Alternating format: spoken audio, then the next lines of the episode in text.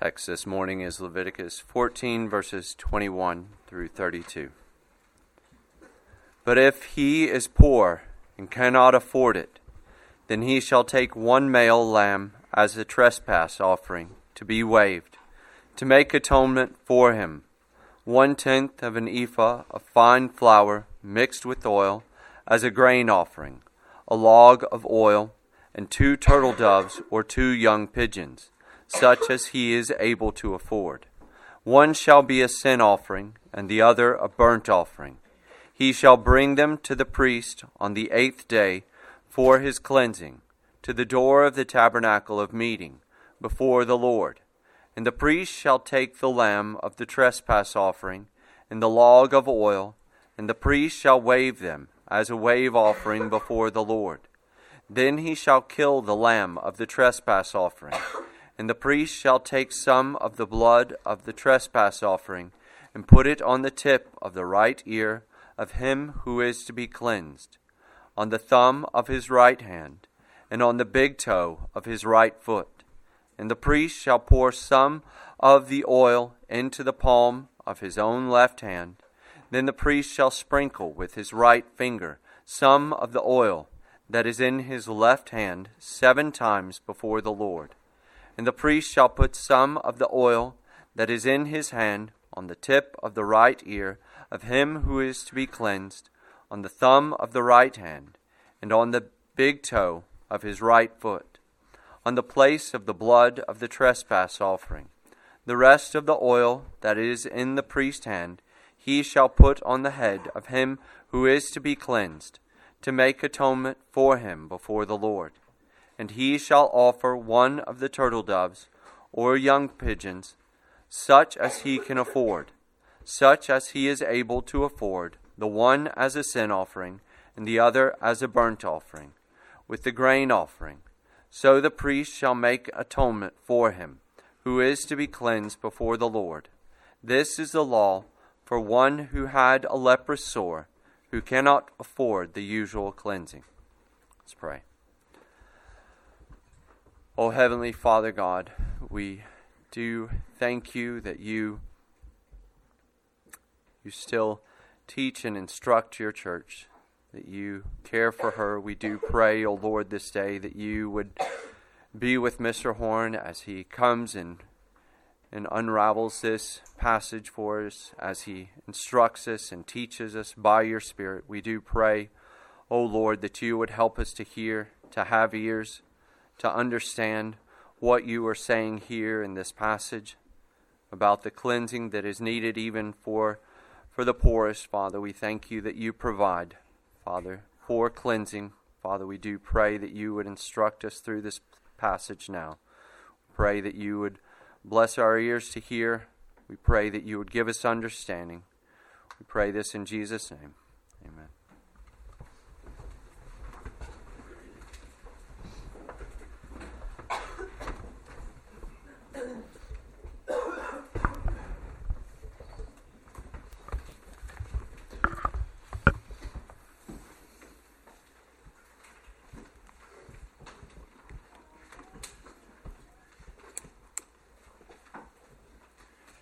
we come to this passage about a special provision for the poor. We've talked about how being cleansed from leprosy, how even the this is all a picture of salvation. It's a picture not just of justification. It's a picture of all of salvation. It's a picture of being born again when they shave off all their hair off of their body. And then they live outside their tent for seven days how that's a picture that, that our citizenship in is in heaven, that we're abiding in heaven, even as we continue to live on this earth. And then after seven days, they shave off all their head again. This picture of, again, as your body is renewed, as your, your, the bodily resurrection happens, and that you're able to go into the presence of God.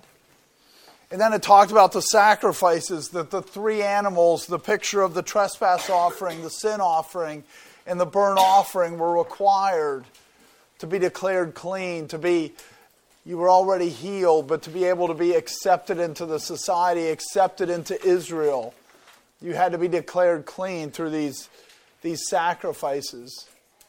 And now we come to uh, another form of those sacrifices the sacrifices that the poor has to give. For the, the normal person that was cleansed from leprosy, they had to sacrifice the three animals. Well, the three animals could be a significant expense. And for the poor, it would just, if you're not raising animals, it could have been a very, very significant expense. It could have been next to impossible for them to get, to get those sacrifices, for them to get the three animals together, for them to be cleansed. So in this passage, there's special instruction that are given if a poor man is cleansed of leprosy. It could not get two male lambs and a in a ewe. God lowers the requirement. And this testifies of a few different things that are important for us to understand. The first is that it's not the sacrifices that cleanses. They were what actually cleansed, if it was actually the blood of that burnt offering and the blood of the sin offering and the blood of the trespass offering that was causing them to be clean, then that requirement would be the same for everyone. But if they're only symbolic, then the symbolism could be changed without it affecting the efficacy. So as we read these, we should recognize the fact that God changes it means this is just symbolic. This isn't really what makes us able to enter into the presence of God. And another thing that it testifies of, that we need to recognize how consistent this is throughout Scripture Is it testifies that God cares about the poor. You know, in Christianity, we take this as a given, but if you read the scriptures at all, and if you read the scriptures at all, you should take this as a given. It's obvious. God mentions it many times. But that doesn't mean it was a widespread belief. When Christ came, that was not the widespread belief. Matthew 19, 23 to 25. Then Jesus said to his disciples, Assuredly I say to you that it is hard for a rich man to enter the kingdom of heaven. And again I say to you, it is easier for a camel to go through the eye of a needle than for a rich man to enter the kingdom of God. When his disciples heard this, they were greatly astonished, saying, Who then can be saved? Think about that. They were going, if you're not saved if the rich man is not somebody who is blessed by God, that that's the sign of being right with God is that you are wealthy, then if the wealthy man can't be saved, who can be? Because they've clearly been blessed by God. And Jesus goes, physical blessing isn't the picture. That the rich man can't doesn't get in by his wealth. That's not the sign of being righteous. There's many very wicked men that are rich.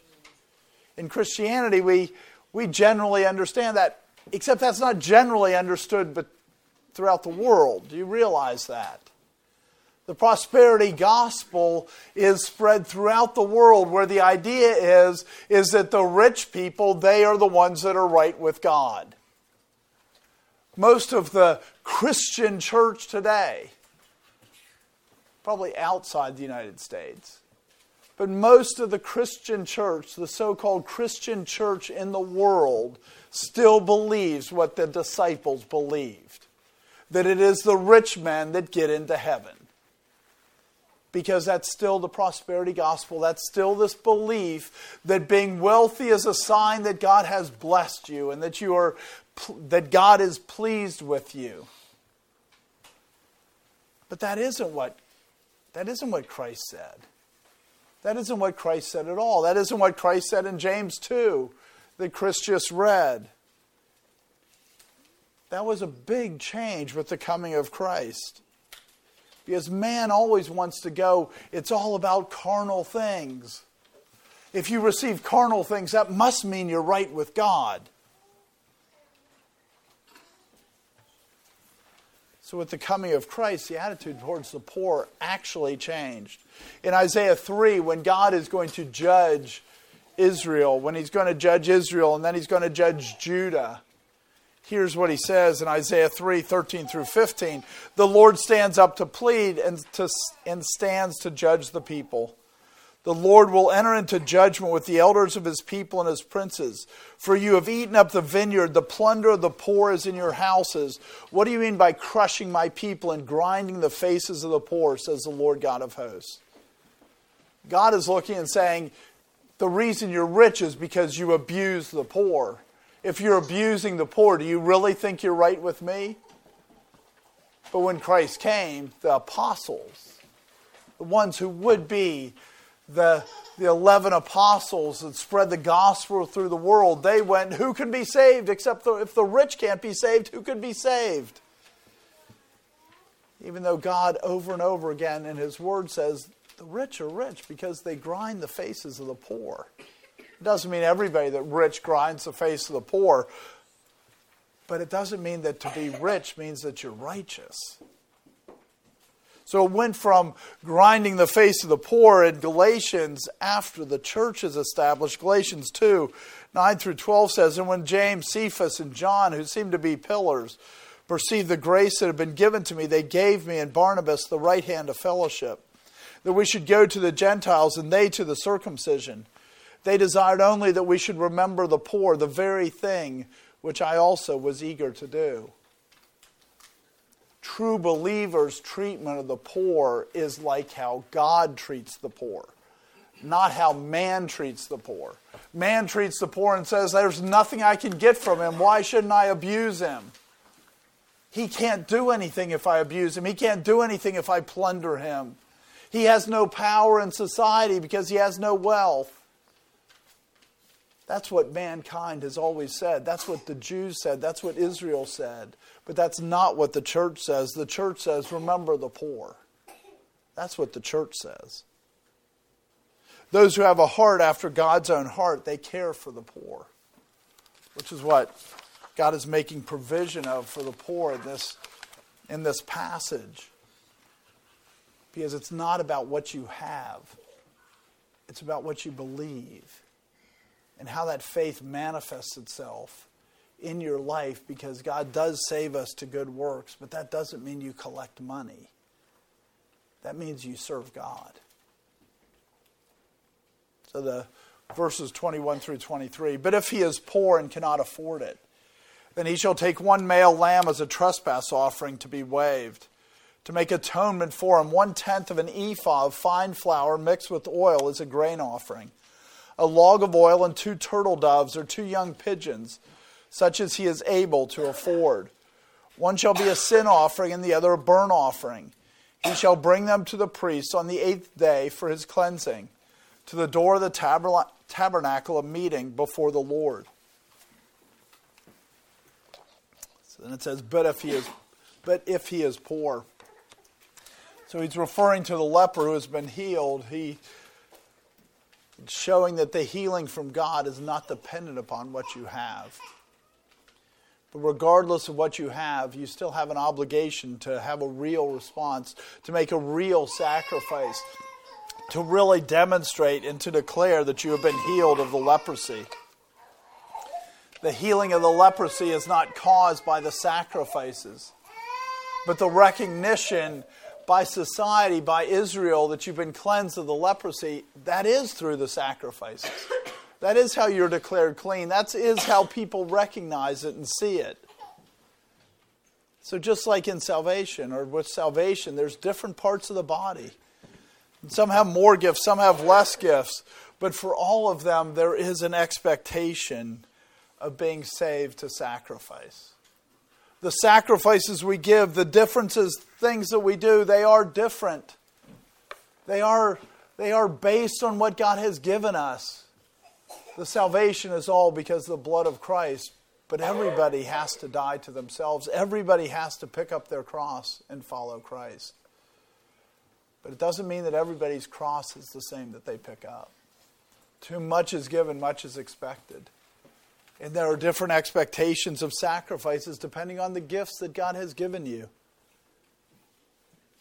That word translated poor doesn't just mean your financial condition, it means more thin or weak. it's the implication is not just that you don't have it, but also that you don't have the ability to get it. You know, it says, but if he is poor and cannot afford it, I think the translation in the King James is better, where it says, and cannot get so much. The words that are translated afford are more like having nothing to reach your hand out to. It's not about that you don't have it, it's that, I mean, if you have it, then obviously you can reach your hand out and get it. But it's that you don't have the ability to obtain it. Like when we do prosthetics, when we're offering to get, before we offer to give someone a leg in Nigeria, they're expected to see if they can reach out their hand and get it. They're expected to go and talk to, if they have rich relatives, because they have a duty to care for them before we have a duty to care for them. They have to go to their church and ask their church if their church will give for the leg before we provide them a leg. Because it's not just for those who don't have the money for the, the leg, it's for those who can't get, they can't reach out and get it. And that's the same thing God is saying here. If you can reach out, if you have a rich uncle who has, has a flock of a thousand animals, you should be able to go to him and say, I need to be cleansed of my leprosy. Can you give me three lambs?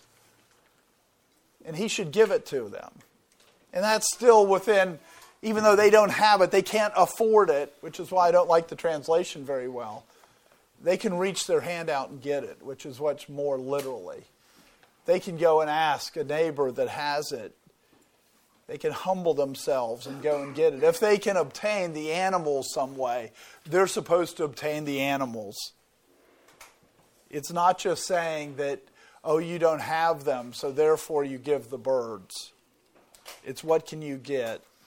Including saying, oh, you know, I'm healed from leprosy now. I can go back to my work that I did before. I'll be able to replace the lambs in a year. Can you, can you loan me the lambs? Then they should loan, then they should go borrow the lambs. This is not for people to try to escape making the sacrifice. They're not to make up excuses for why they couldn't make the sacrifices. This is if they can obtain it some way, they should obtain it. Obviously, some legal way. You can't go steal the animals. But if you can obtain it with some legal means, then that's how you should obtain it. You have an obligation to get the three if you can really get them. But if you're really not able to, if you really don't have the ability, if your if your community, if your village is so poor that there aren't animals there, then God says, if you can't reach out your hand, I will make provision for that. Then he shall take. He still has to give an offering, but probably more than half the cost of the offering is reduced. But he still has to have a real and a serious response in order to be brought back into the society and to be considered clean. He has been healed, but the sacrifice, the works, are what makes others see that he is clean. Then he'll take one male lamb instead of two males and one female lamb of the first year.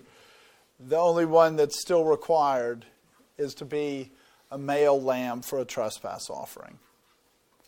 The, because the birds can be substituted, as well as the order of the burnt offering and the sin offering, I think those offerings are more, more memorials rather than being tied to what happened. As after the second cleansing, it's a picture of glorification. It's a picture like in 1 Corinthians 15, where corruption will put on incorruption, where all our sin will be removed.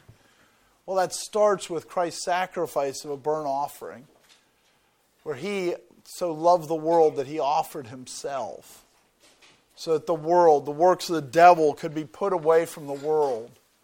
And the picture of the sin offering is when that becomes personal, when, when Christ's sacrifice was for you, so that you could be justified, so that you could be made right with God. And then the trespass offering is the picture of our sins being forgiven, those sins, uh, the sanctification, glorification of the remaining sin nature that's in us, even after we've been given a heart of flesh and had our heart of stone removed, we still have sin. And that still requires a sacrifice for us to be reconciled with God. God cannot look upon those who are sinful. And so God gives the, the trespass offering. And so, in this case, the offering that's associated with this picture of glorification, that's the trespass offering. The bodily resurrection, those who are de- declared clean. They don't need to have the burnt offering again. They don't need to have the sin offering again. They've been justified. They only need the trespass offering to have their corruption removed, to have their final sin removed, so they can be perfect and be in the presence of God forevermore. And Christ's sacrifice was all those. Christ's sacrifice was the trespass offering so that we could be fit to come into God's presence. And so then that lamb and the log of oil is to be waved. Or, sorry, the, the lamb is to be waved. It's interesting that the emphasis is put on waving the animal. I didn't notice this last week, but the animal is waved before it's slaughtered. The only similar example that I could find throughout Scripture of where you wave something that's not like a piece of the sacrifice. Usually, you wave like the breast, which was given to the priest for making the sacrifice. That that would be waved, or or the various parts, the fat that would be burned, that was to be waved. But this is the only time where you actually pick up the living animal and you wave it before the Lord. But there's a, a place where it, it talks about what that means, and that's when the Levites are offered as a wave offering in Numbers 8 10 through 11. So you shall bring the Levites before the Lord, and the children of Israel shall lay their hands on the Levites. And Aaron shall offer the Levites before the Lord like a wave offering from the children of Israel that they may perform the work of the Lord. The wave offering is about being holy so that you can perform the work of the Lord. Like even the parts that they would wave that they would then go eat in a holy place. It was about them it was about them strengthening the priests so that they could go do the work of the Lord. The idea of the wave offering is that it's dedicated to serving God. Whether it's the priest portion of the sacrifice the sheaf that would have to be eaten in the holy place. It was about dedication to God. And so the wave offering and the trespass offering seems to be a picture of even though we are yet sinners, he does reserve us to serve us as healed lepers. And even after the sacrifice of the trespass offering, after the bodily resurrection, he does that bodily resurrection where we go into his presence it's not for us to sit around and be lazy in heaven. It's still for us to serve God. We know this from Isaiah 66, where, where from Sabbath to Sabbath, from new moon to new moon, we go and serve God by worshiping Him, those who have been glorified. But the bodily resurrection is about us being saved, us having all our sin removed, us being glorified so that we can serve Him. It's to be waved to make an atonement for him. It's waved to make unity between God and man. Again, I think this is a picture of glorification when true and full atonement is, is achieved.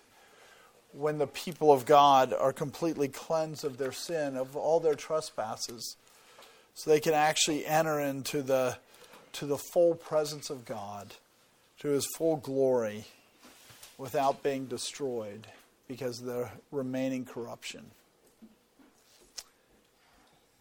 So, to make atonement for them, one tenth of an ephah. They also have to bring a tenth of an ephah of flour for the, the offering that was, was first declared. It was three ephahs of flour, or three tenths ephahs of flour. In Numbers 15, it does say that for any lamb that's sacrificed, that you're supposed to bring a tenth of an ephah of fine flour. But it also says you should bring a, a quarter hin of oil, which is about three logs of oil. In this case, they would bring three for the not poor, but for the normal leper, they would bring three ephahs or three tenths of an ephah of fine flour. But they'd only bring one log of oil, as opposed to in normal sacrifices, they'd have to bring nine logs of oil with that.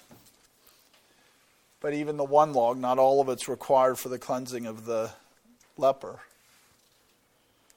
They only had to bring an amount of flour that was suitable for the one lamb rather than for the three lambs. So the flour was still there. It had to be fine flour, the usual term. had to be like ground so that it was it was the word literally means to be chipped. It wasn't like full grains, but it was ground.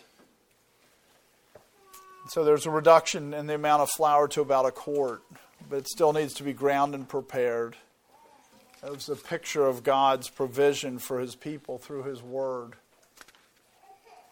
He provides for his people. The flour is a picture of giving the word, and he does provide in proportion to the work that they have been given to do. The person who does less work, they'll have less understanding of the word of God. This is how it works.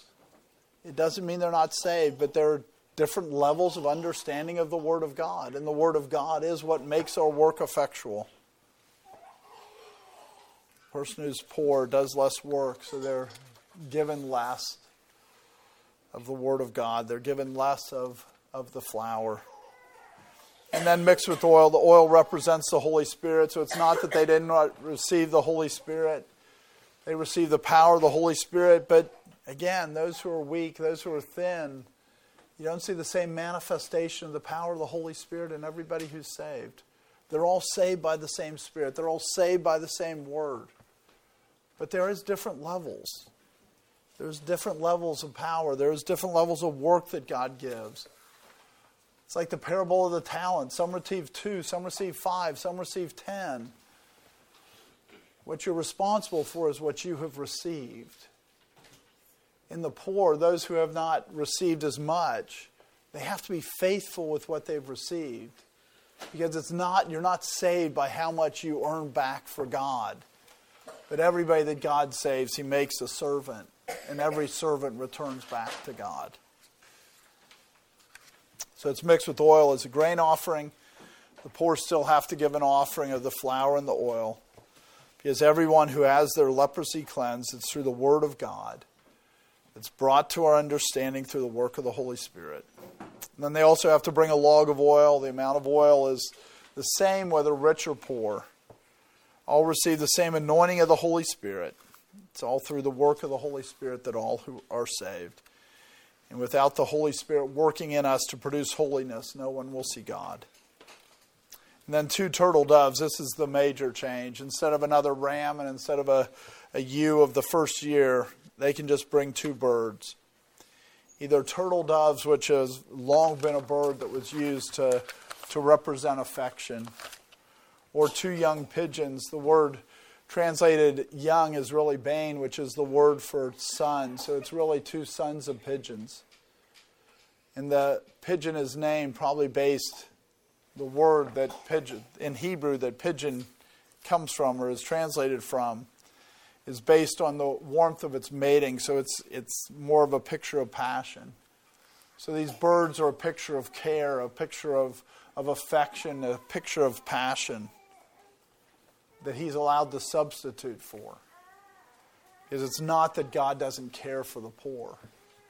He does care for the poor as much as he does for the wealthy. He has given it all. So it's not somehow that the person who has little, that somehow this means God loves them less. They have the picture of passion and of caring, such as he is able to afford. So, this is basically the same as the previous phrase. It's not so much about what he can afford, it's about what he can lay his hands on, what he can reach out and get, is what it literally is saying. So, if if all he can get is pigeons, he should sacrifice pigeons. If what he can get is turtle doves, he should sacrifice turtle doves. It's whatever he can reach his hands and grasp. So one shall be a sin offering, one bird will be the picture of his sins being forgiven. And the other a burnt offering, a picture of Christ being the burnt offering for the world, to cleanse the world of sin, starting with his people. Then he shall bring them. Notice it's his obligation. He has to bring the, the lamb and the, the two birds and the log of oil and the tenth of an ephah of flour. It's his obligation. It's not the priest's obligation to go out and find him. He has a duty. If the world is going to see that he's clean, he has a duty to bring the sacrifices for the Lord. But still, where people can see them. just like we talked about last week. Before that, he couldn't go into the holy place. And now he's supposed to go between the altar burnt offering and the door of the tabernacle. He's going to a very visible place, this cleansed leper, so everybody know he's cleansed. But the way they know he's cleansed is he brings the trespass offering. If he doesn't come in with the trespass offering, he should be chased away. The way that we're not saved by works, but we're saved to works. This is how you see salvation in somebody else, is that they're doing the work of God, is that they're bringing the offerings. They're bringing the Word of God. They have a testimony of walking in holiness. They have a testimony in being a living sacrifice. This is how we say that they're saved. We could be wrong, but this is how we say that they've been cleansed. It's not coming empty handed, it's coming as a new creature in Christ. So he brings them to the priest, to the person who is a servant of God, to the person who is to help with them being made and declared clean. So he does it on the eighth day for his cleansing after they had all their heads shaved and their bodies shaved on the first and seventh day. The next day they are to bring these offerings to the priest at the door of the tabernacle of meeting. So while the priest is to be there, the priest is to help with the sacrifice, but it's really about coming to meet with God. It's coming to be in the presence of God. It's not coming to meet with the priest. It's the priest is playing a role so that they're reconciled with God. Because it's before the Lord. It's about coming into the presence of the Lord. Until we're cleansed from our leprosy, we cannot come into the presence of the Lord. We can think that we have, right? You go to lots of Roman Catholic with their cathedrals. They play organ music and they play it in such a way that you feel this aura of of majesty, like you've entered into the presence of God, that's all fake. That has nothing to do with entering into the presence of God. It's just a carnal way to make people think that they've entered into the presence of God. The only way to truly come into the presence of God is to be cleansed of our leprosy, to turn from our sin, to repent. Verses 24 through 29. And the priest shall take the lamb of the trespass offering and the log of oil, and the priest shall wave them as a wave offering before the Lord.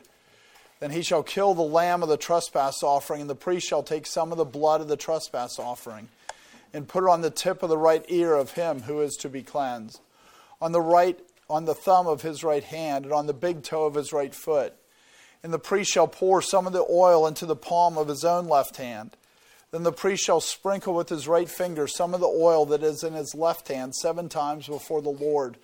And the priest shall put some of the oil that in his hand that is in his hand on the tip of the right ear of him who is to be cleansed, and on the thumb of the right hand, and on the big toe of his right foot, on the place of the blood of the trespass offering. The rest of the oil that is in the priest's hand he shall put on the head of him who is to be cleansed to make atonement for him before the Lord. So the priest shall take the lamb, the, the lamb that the healed lepers bought, brought, the lamb of the trespass offering. Throughout this passage, there's a pattern. It's, the language is similar as to what's used for the, the first offering, the normal offering except that it's shortened. For instance, in verse 12, it said, The priest shall take one male lamb and offer it as a trespass offering. And here it says, The priest shall take the lamb of the trespass offering. And so while the language is shorter, I think throughout this passage, it's not that the priest is doing something different for the poor and the rich. It's just rather than repeating all the words for the sake of, of brevity, God just, just reminds us of what was said for the first offerings. And so he's supposed to offer it as a trespass offering, but it doesn't lay it out as, as specifically. But I think the still the rules, the same rules apply. So he takes the lamb and he takes the log of oil. The oil represents the Holy Spirit, and the, the priest waves them. The priest shall wave them. When something waved, again, it's, it's a picture of dedicating them to the use of the Lord. So here it seems to be that by waving the lamb and the log of oil, the picture is that it's the work of God that's making the person cleansed. And it's their work, the sacrifice of the trespass offering that was fulfilled in Christ and the oil that was fulfilled by the Holy Spirit.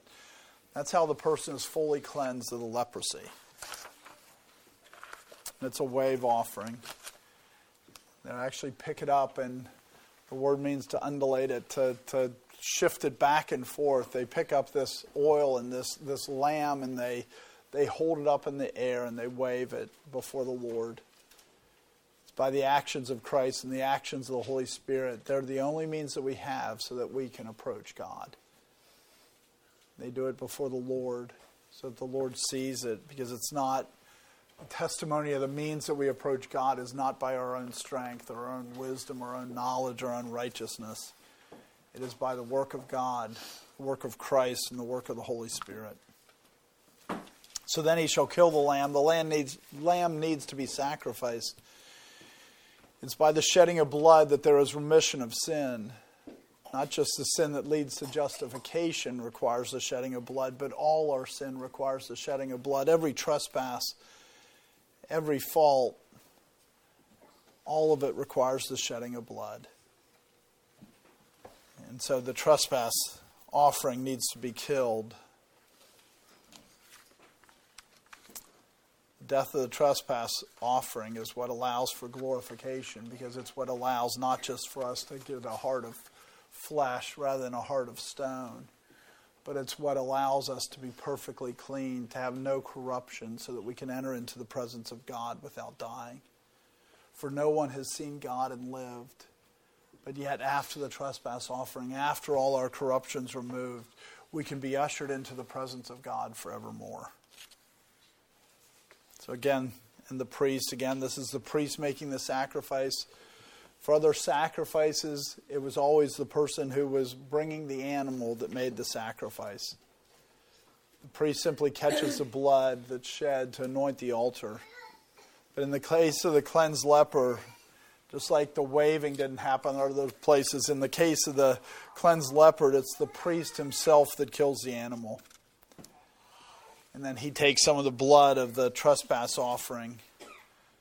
And I mean that, that picture of the priest himself killing the animal is the priest is the picture that it's God who saves. It's God who gave the who killed the sin offering. It's God who killed the burnt offering. It's God who kills the trespass offering. It's God who makes the sacrifice of the Holy Spirit.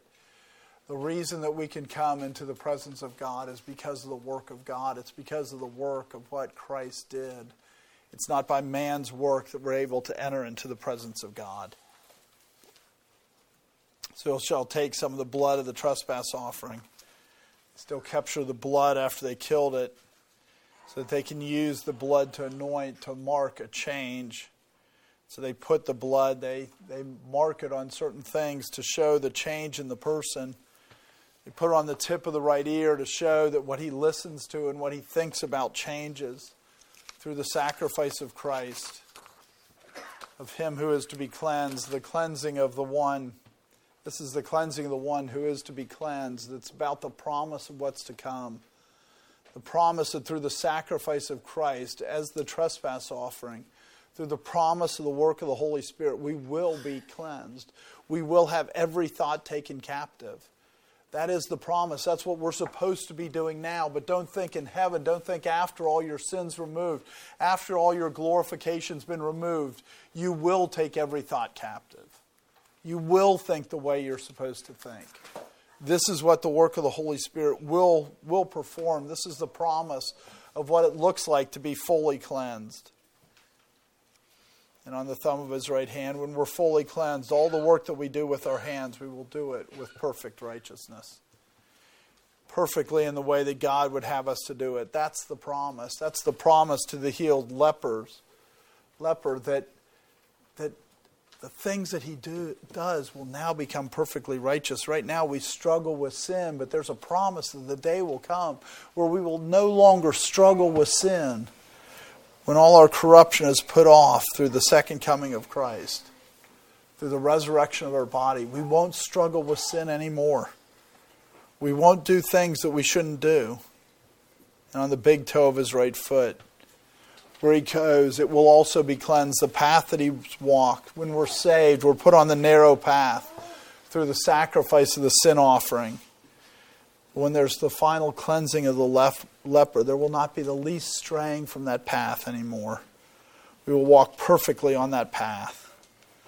After our sin is removed from us, after corruption puts on incorruption, we will have no desire, no tendency, nothing in us that will cause us to ever step, step off the narrow path, the path of righteousness again. And then the priest shall pour, and this will be sealed, it will be effectuated through the oil. So the priest shall take a portion of the oil. A log of oil is a little bit more than a cup of oil. That's a lot more than you can put in your hand. So only some of the oil is used to anoint, only some is used to sprinkle. The picture, I think, is that the work of the Spirit is greater than just the removal of our sin. The Holy Spirit is doing more than that.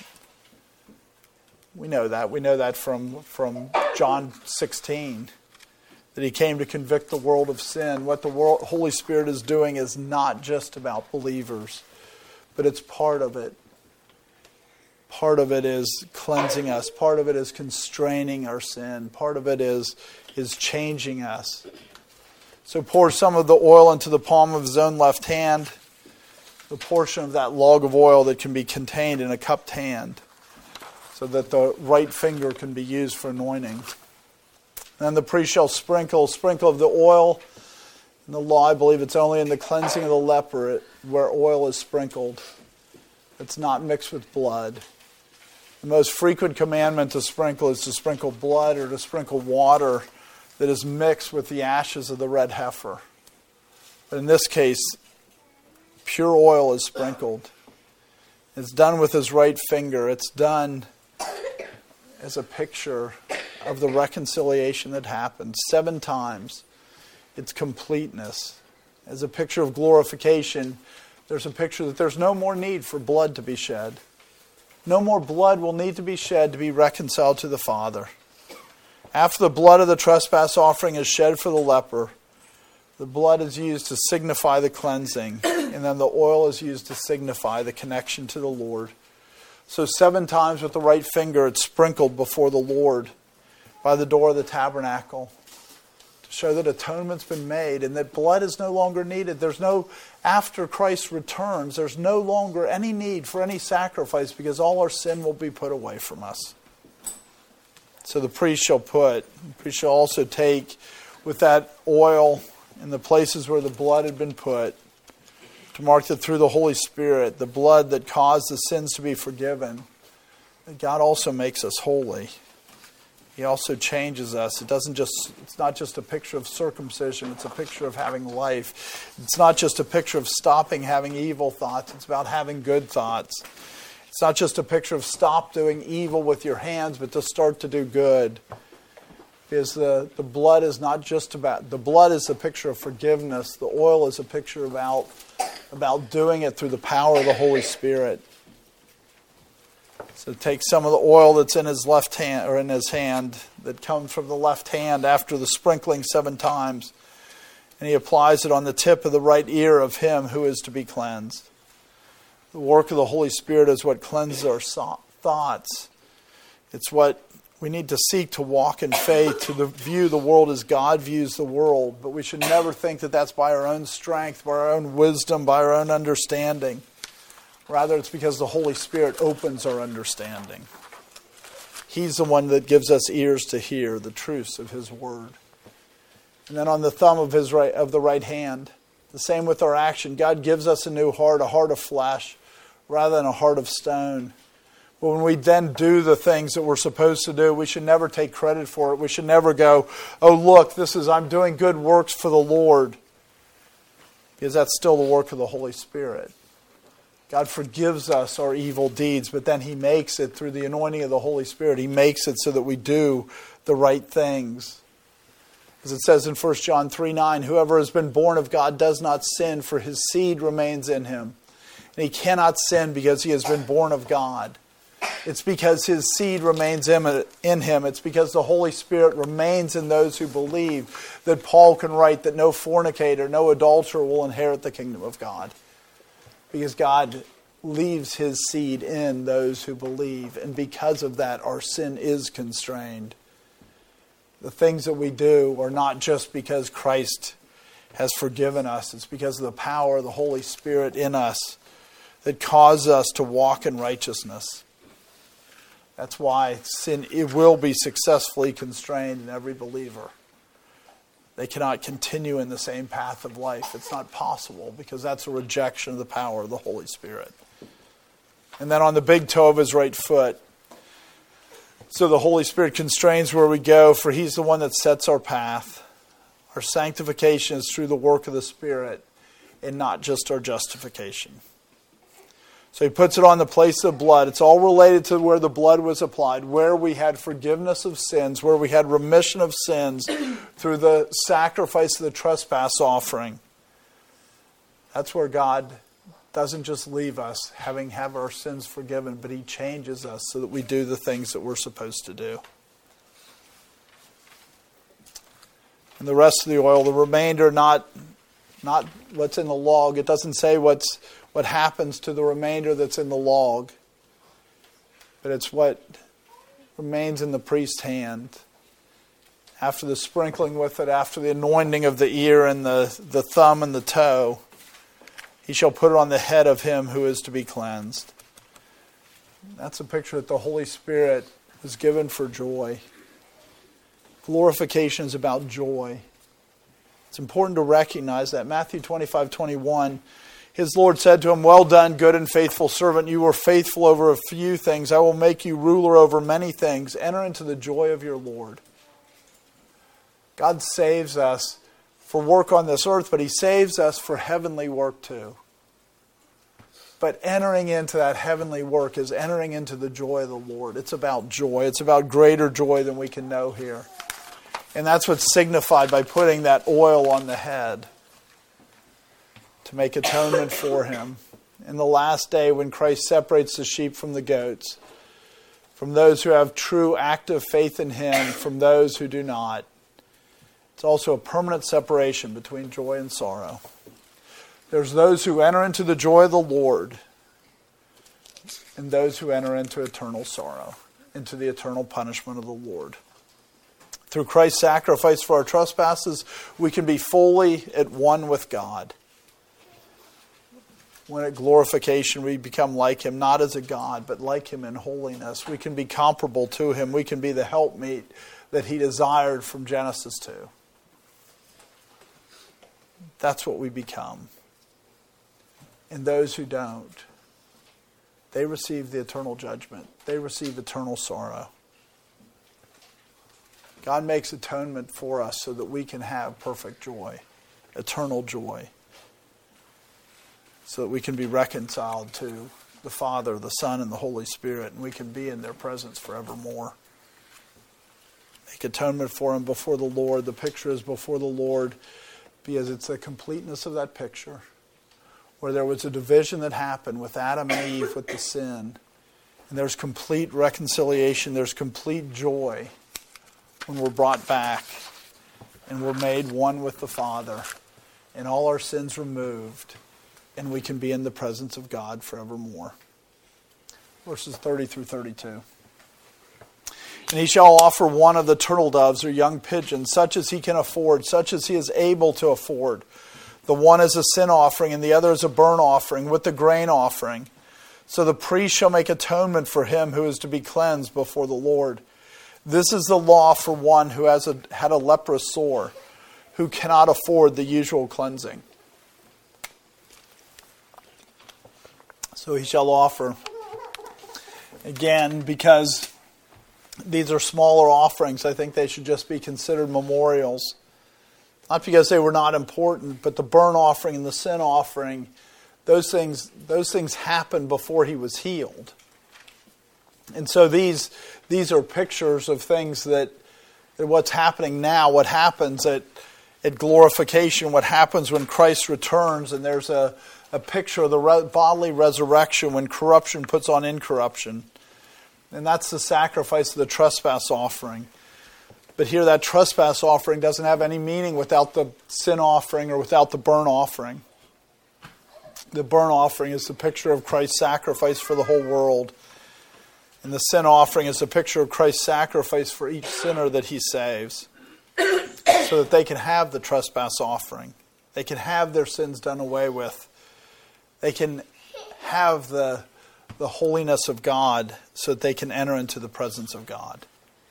So we'll offer one of the turtle doves or young pigeons. Again, one of the birds that shows love and care, that shows the passion that Christ has for his bride, such as he can afford. Again, this isn't this means whatever he can get his hands on, whatever he can reach out his hand for. So whatever we should look at it the other way, whatever God delivers into his hand, because it is by the will of God. It is by the power of God, it's by the operation of God that he has birds to offer. And so whatever he whatever he can lay his hand on, whether it's turtle doves or pigeons, and then it repeats it, right? It says, such as he can afford or such as he is able to afford. The difference in this phrase, phrase in Hebrew is quite a bit different. That the difference between the two is that the emphasis is put on he himself. In other words, the idea it, it's missing a reflexive pronoun, or the reflexive pronoun is added between the two. So the first one is whatever he can get his hand on, and then the second is whatever he himself can get his hand on. It doesn't mean that, that he goes in there and the priests go, oh, he doesn't have enough money for the for another lamb and another or another ram and another ewe, so we'll we'll bring one from our stock out back. No, it's what he can get. That's what he has a responsibility to bring, what he can get. It's not substituted and other people bring it for him. It's what he himself can lay his hands on. It's his responsibility to get it. That doesn't mean that he shouldn't go and ask to borrow it. It doesn't mean that he shouldn't go and do what he can to get it. But it's his responsibility. It's not the priest's responsibility to do it. The leper is the one who has to get the birds. It has to be his initiative. So the one is a sin offering. The one picture is the picture of the leper who's been cleansed, a picture of Christ dying for him so that he could be justified. And again, the normal order of these offerings is the burnt offering, and then the sin offering, and then the trespass offering. But in this passage, it's the opposite way, which I think it's because the trespass offering is based on the sin offering. Unless you've been justified, unless you've been born again, you, you won't be cleansed of your sins. You won't be brought into eternal oneness with God. That just doesn't happen unless you've been justified. Then the other is a burnt offering, the picture of Christ coming into the world to save the world, to save to save people from being a burnt offering, because either Christ is your burnt offering or you will be burned for eternity. And that's true for the world too. There's the things that don't offend God that will remain after He cleanses the world with fire. But Christ came to be the burnt offering so that the new heavens and the earth and the believers could escape the fire of the wrath of God. and with the grain offering, the whole tenth of an ephah is burned as a picture that the Word of God, the declaration of who God is, is not needed in heaven talks about this in 2 Corinthians 3, where the law was passing away. Because in heaven, once the, the law is passed away, you don't need the law in heaven. Once corruption is put, corrupt or the law was added because of transgression. There's no need for the law in heaven because nobody will desire to reject the law. Nobody will desire to rebel against God. Nobody needs to be told what to do because all our trespasses will have been removed.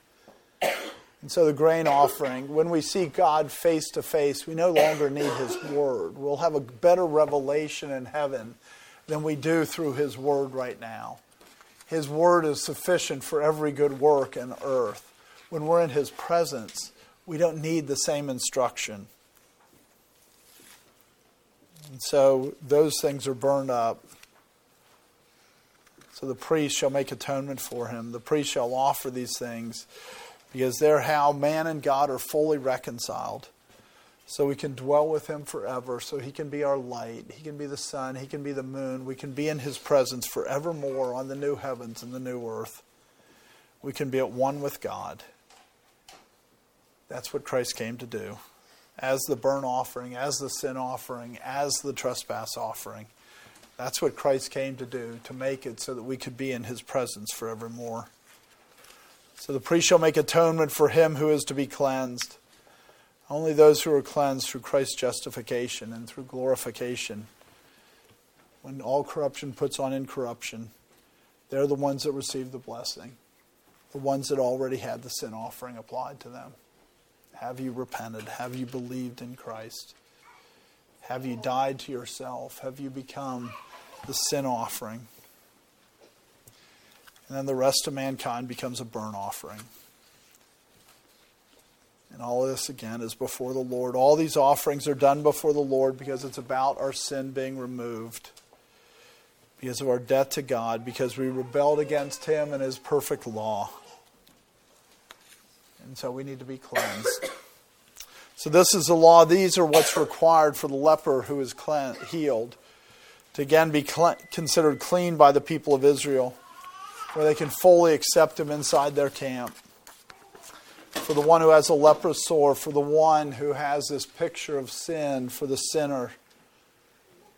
This is how all of us are cleansed. This is a physical picture of a spiritual reality. That when we're healed by God, that there are real sacrifices, there are real things, there's real difference in behavior, that all these things, and eternally there will be a complete difference in behavior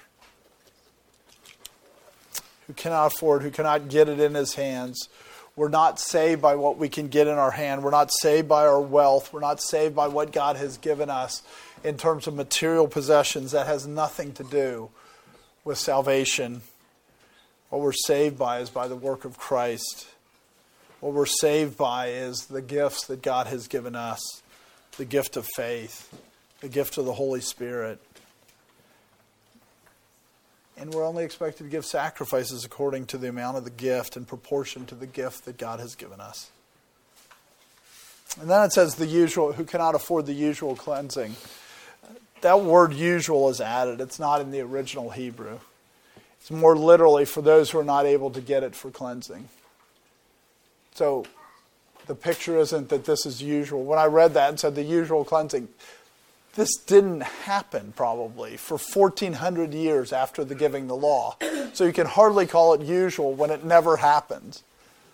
These are the two cleansings that God gives one for the person who has the things, and one for those who cannot obtain it. But none of this is usual.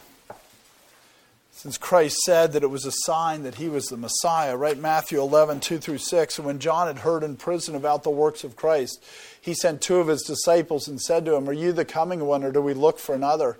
Jesus answered and said to them, Go and tell John the things that you hear and see. The blind see and the lame walk. The lepers are cleansed and the deaf hear. The dead are raised up and the poor have the gospel preached to them.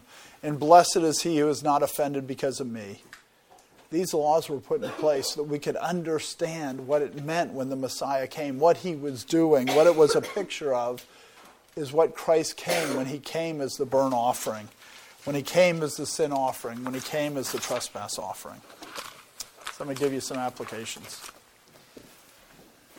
The first application is we should not think the prosperity gospel is something new.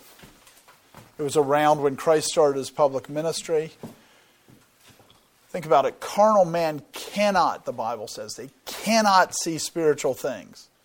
And so, somebody who cannot, it is not possible for them to understand spiritual things.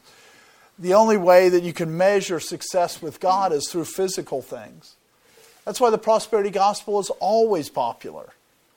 Because you're right with God, you can tell it by how much money you have. But that only makes sense for somebody who has no idea of any spiritual things. the person with the most stuff must be the most holy.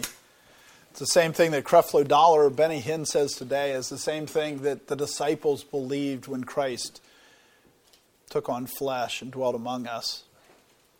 That righteousness is about wealth. You know, at other times people think righteousness is about poverty, that, that you know, that's where all the monkery comes from in the monastic movement. Is that the idea is that righteousness comes from that you don't have anything. Because again, if you cannot understand spiritual things at all, your only choice is to measure things based on carnal things. So sometimes they say it's because you're rich, that means you get into heaven. And other times they say it's because you're poor, that's how you get into heaven. But it's all because they cannot measure spiritual things. This passage is about for the rich, you do it this way, for the poor, you do it this way.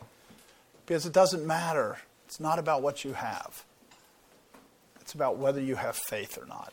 It's not about whether you have physical things, those are carnal things.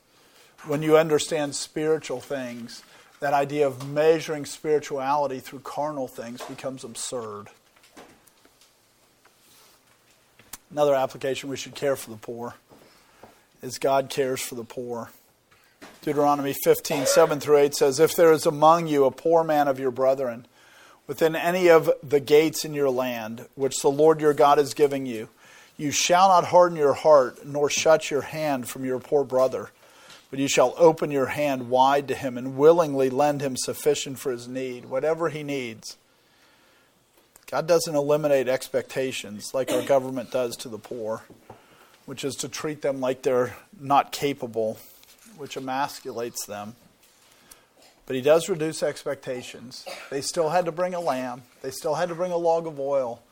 But God does God does show mercy to the poor. He doesn't say everybody has to bring the same amount. That's how we're supposed to be dealing with the poor. Doesn't mean that you just give them handouts, but it does mean that you, you do care for them. You do try to make it possible for them to survive. We're supposed to reach our hand out to the poor. That was the sign. That was the big shift that happened with the coming of Christ. Is that before that, nobody cared about the poor. They just said, These are the people that are judged by God. And then Christ came and Peter and Paul and everybody in Jerusalem said, Care for the poor. Make sure you care for the poor. This is the big shift that, that Jesus himself talked about in Matthew 25. I was hungry and you fed me. I was thirsty and you gave me drink.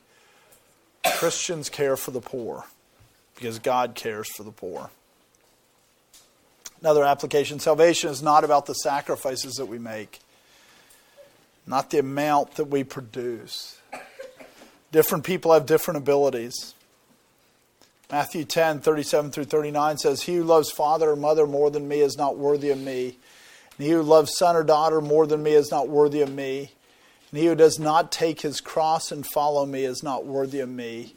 He who finds his life will lose it, and he who loses life for my sake will find it. Not about the size of the cross that, we're, that we have to bear. It's about our willingness to bear it, our willingness and having a heart that we pick up the cross. It's not about the size of the sacrifice, it's about our willingness and our desire to sacrifice for God.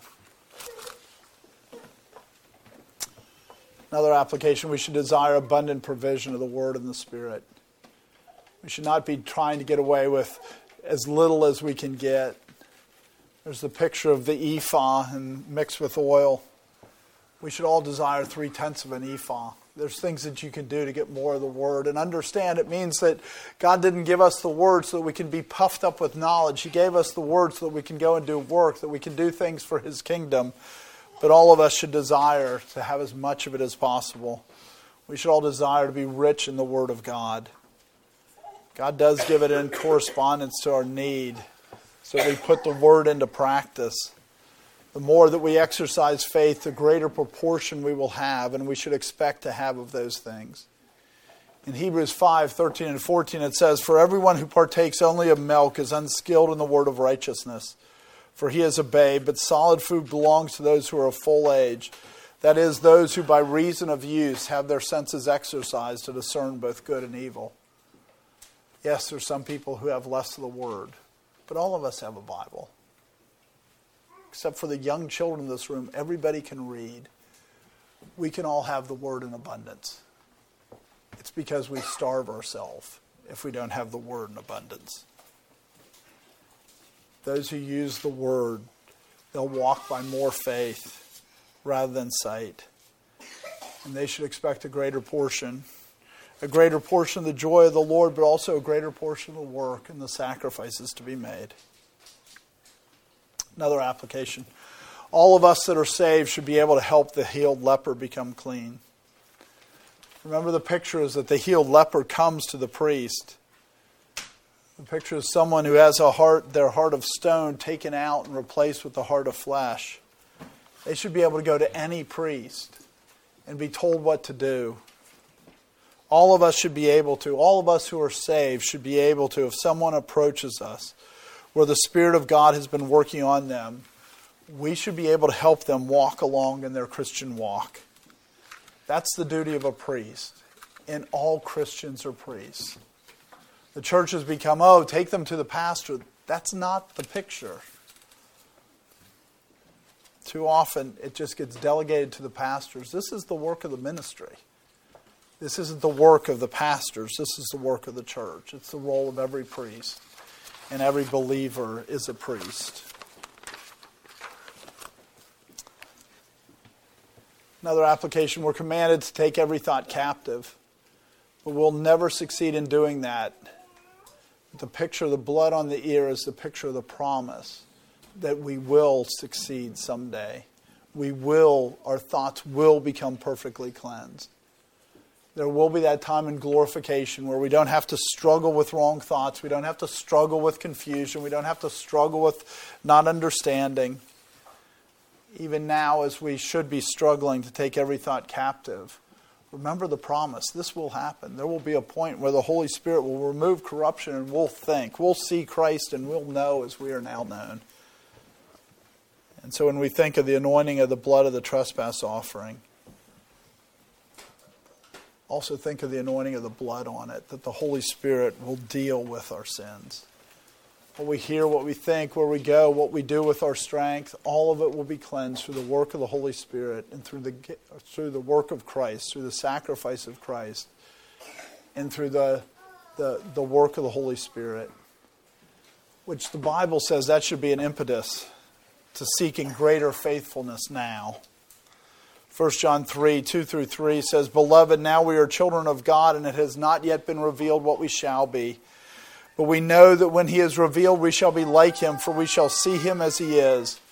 And everyone who has this hope in him purifies himself just as he is, is pure.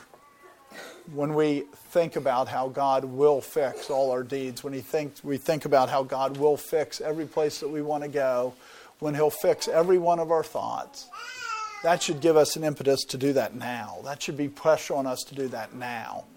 We don't need to wait until Christ returns. We're supposed to be purifying ourselves now. Another application, we should remember that the work of the Holy Spirit is broader than just in the church. Because the Holy Spirit abides in those who are part of the invisible church, it's easy to limit the work of the Holy Spirit to that. But God is clear only some of the oil is poured out for the cleansing of the leper.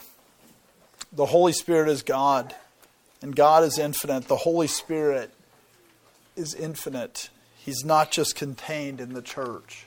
Everyone in the church has the Spirit of God, but that isn't all the Holy Spirit is doing. He's convicting the world of sin.